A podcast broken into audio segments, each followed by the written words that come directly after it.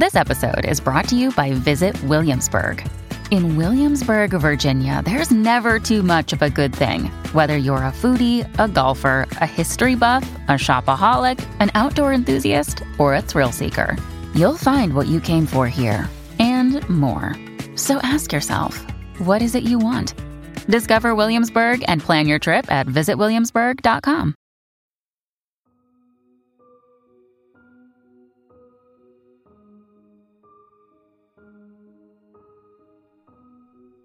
Let me start this story by telling you I was a park ranger, and I loved the park that I worked at.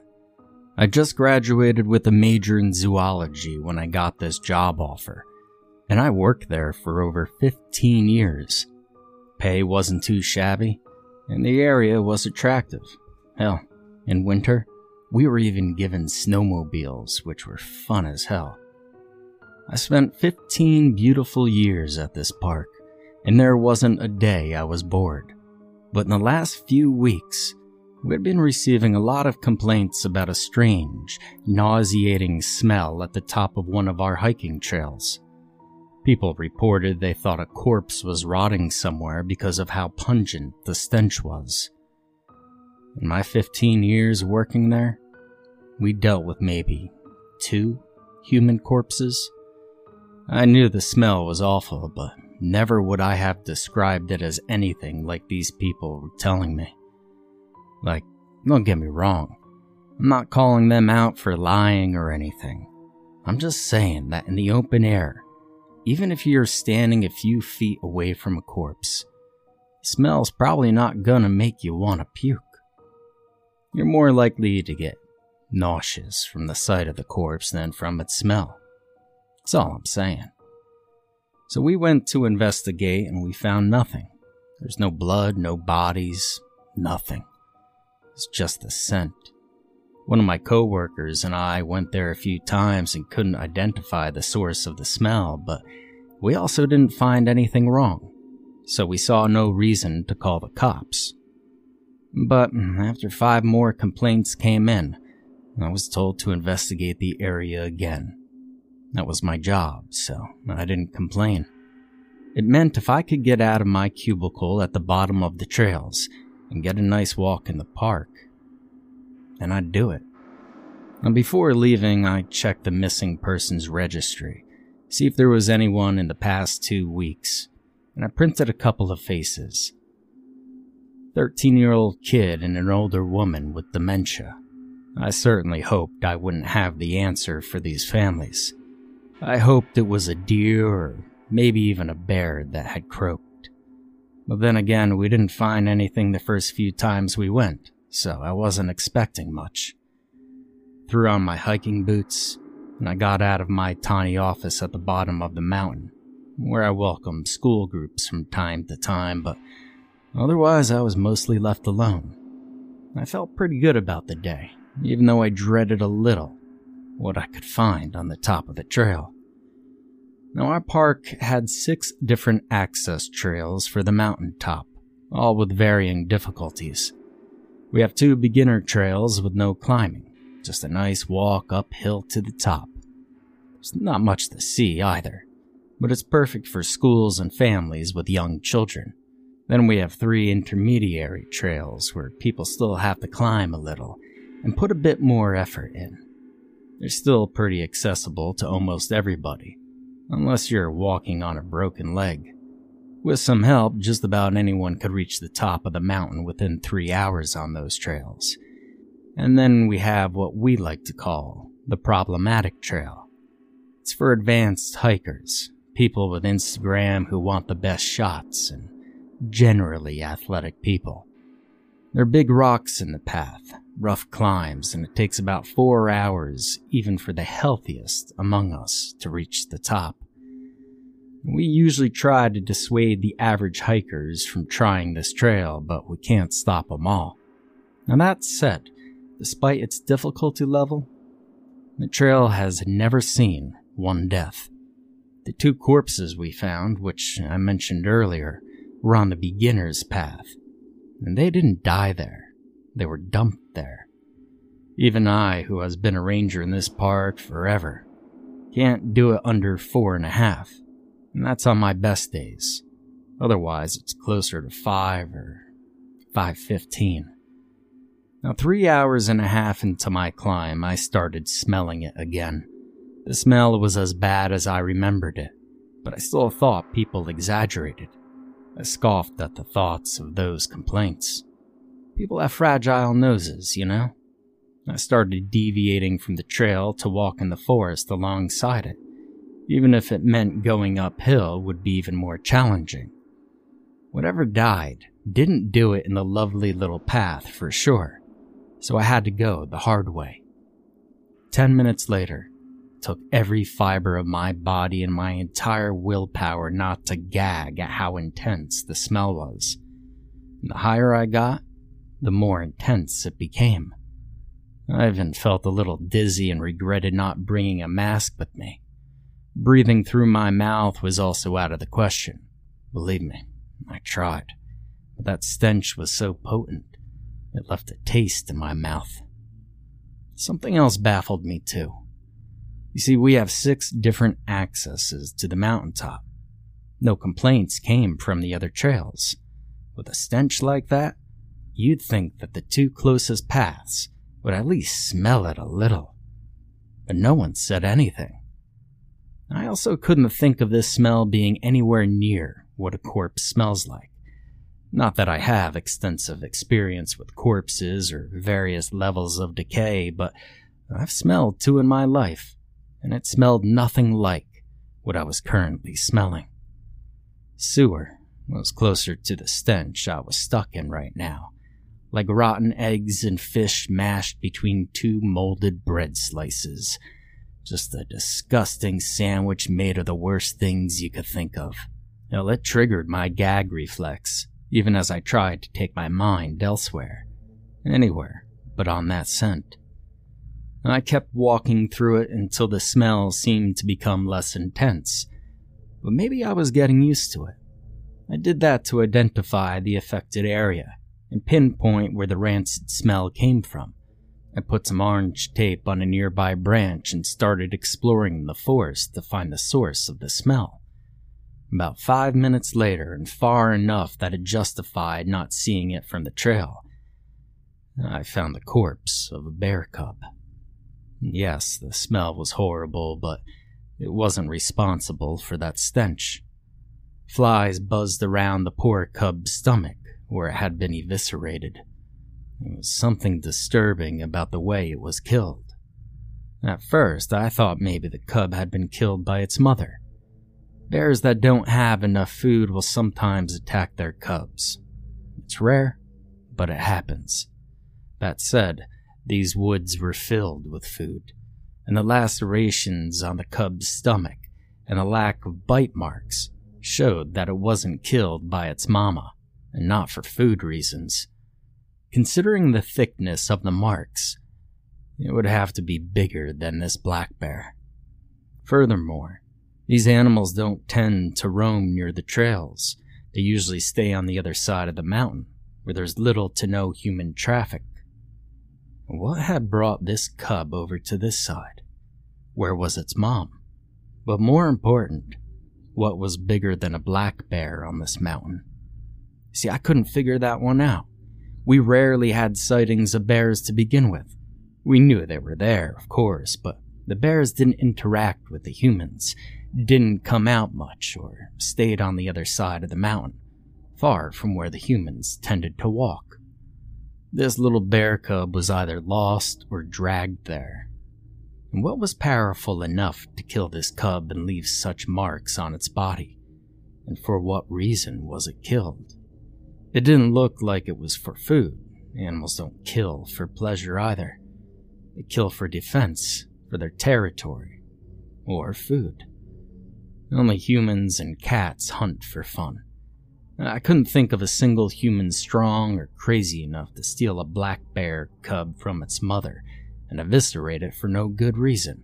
And then I heard a series of clicks ahead of where the cub and I were standing. It sounded almost mechanical, like the rattling of a clip against metal, or even the sound of a broken tread in a factory. something stuck in an engine, making it not work as fluidly as it should. Then there was a rustling, a sound close to what a bird spreading its wings would sound like. I felt my blood turn to ice. None of the creatures commonly found in the park could make such a noise. Of course, we had birds, but the sound was so loud the bird would have had been at least six to eight times the size of a Californian condor, which is the largest bird of prey found in the USA. The man in me wanted to turn tail and call for support. The zoologist in me was intrigued and wanted to know what the hell killed that bear. And what was making that feather rustling noise? My curiosity and terror both made me momentarily forget about the stench, and then the buzzing of a mosquito near my ear had me slap my neck, which grounded me back into reality. My heart told me to go back down the mountain, like a coward, and report what I found. But this, this wouldn't be enough to get rid of the smell, and I just needed some answers. The sound of wings flapping above my head once more pulled me out of my anxiety ridden mind and stopped the questions. The sun was still shining brightly when I looked up, and I could only see a shadow of something flying toward me at a high speed. No waiting, just falling toward me at a high speed. I barely had the time to jump to the side when something fell to the ground where I stood in a disgusting, loud, wet thump. I tackled a tree in my jump, full contact. It won. I fell back on my ass with a brand new scratch on my arm. But the little bit of blood dripping from my brand new flesh wound was nothing compared to the sight of what had fell beside me.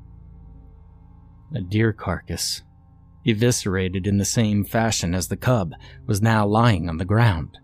Its head fractured.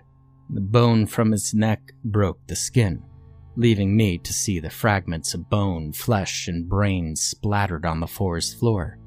Most of its viscera slowly tumbled down from the open gashes on the stomach, and I could see from the way the blood dripped that the corpse was fresh. A loud, gargling, metallic sounding cawing came from above me, and I once more looked up to see the shadow of a huge, unidentified bird. Finally, my heart won. I was not going to stay there. I started trekking back as fast as I could toward the hiking trail, but I'd been spotted. I could hear that distorted cawing as it flew above my head, and I wondered how no one else had seen this thing before. Was I asleep? Was the smell coming from the many corpses that the thing might have spread about in that zone? Did it only attack other animals, or would we end up finding human cadavers as well? In any case, I was not equipped to fight the thing. I gave all my attention to the sound of its wings and cawing, hoping that I could put some distance between us. I've only seen its shadow because it remained high above ground and close to the sun, and that's when I realized that it knew what it was doing. Every time I tried to look up, the thing followed the sun and me, making sure I couldn't look at it. That meant that deer falling was not falling there randomly. The bird actively tried to drop it on me. I heard the most inaudible whistling sounds, and then seconds later, I felt the bird's sharp claws dig into the flesh of my shoulders and lift me up off the ground. I reacted quickly and used my free hand to punch its leg, but the skin there was thick as iron. It still reacted and let me go. I fell to the ground and looked up, and I finally saw the thing. Its eyes were covered in white, and something was attached to its head, like some sort of slimy, dark gray blob. It was pulsating and had many little red eyes. The bird had lost many feathers on its chest and even had a hole on its right side, from which I could see its rib cage. Dried up gray organs nested behind, and no blood just a dark crust surrounding the wound. I looked up in the bird's eyes again, as it fell upon me. It was dead. The bird, no matter how impressively big it was, was dead. Looked like some sort of eagle, but I'd never seen an eagle this big. However, I could tell that whatever that gray slime thing was, it was the reason this bird was attacking. I had nothing on me to fend off the attack, so I put my wounded arm up and I felt the claws once more tear through my flesh as if it were paper. I felt my blood splatter across my face and screamed, both in agony and terror. I rolled over and found a huge rock by chance, which I used to slam against the talons that tried to tear me apart again. Now, completely filled with adrenaline, I got up to my feet and used the rock against the bird's leg and chest, but it felt no pain. It was but a dead host for a zombie parasite that decided it would kill animals and humans alike on top of my mountain. I had no idea what the hell the thing was. I heard one of the bird's toes break as I slammed the rock against it again, and it clawed at me in the chest by the other foot's talons and then I sent a flurry of attacks, and it eventually stopped flying and fell to the ground. I think I even shoved my fist inside its rib cage at some point, but the whole fight is still a blur in my memory. I had lost a lot of blood and was mostly running on fumes and sheer desire to live. When the bird fell, I instinctively slammed my bloodied fist and rock against the bird's skull and the slime made an awful squelching sound, but I could still see dozens of little red eyes staring at me. The parasitic slime was not dead yet. So I just kept slamming the rock repeatedly against it until the sound of my pulse drowned anything else out. I kept attacking until that slime was a mess of red and gray on the ground, unmoving. And then I realized how god awful the thing smelled and I nearly retched again, like a sewer, rotten eggs, and rotting fish. When I got back to myself, I was at the bottom of the mountain, and an ambulance was waiting for me. I must have called them on my way down, but even at my fastest, it must have taken me at least two hours. The moment between the slime's death and me reaching the bottom of the mountain completely wiped from my memory. I just lost too much blood to care. I passed out in that ambulance, and I woke up in the hospital. There were two cops waiting for me. Apparently, I was hysterical enough in the ambulance. I kept repeating that a giant dead bird with a parasite attacked me. They said they sent people to check the trail and did find the bird, the bear, and the deer. They also found the remains of that weird parasite, and they sent it somewhere for analysis. Once I recovered, I quit my job at the park. I still have the scars on my arms, chest, and shoulders to prove my story. I was lucky that I even got to keep my arm, but I still had to go on to physical therapy to recover the use of my hand. But now I'm glad I work in a cubicle. I miss being outside, sure, but I prefer studying animals from a distance now.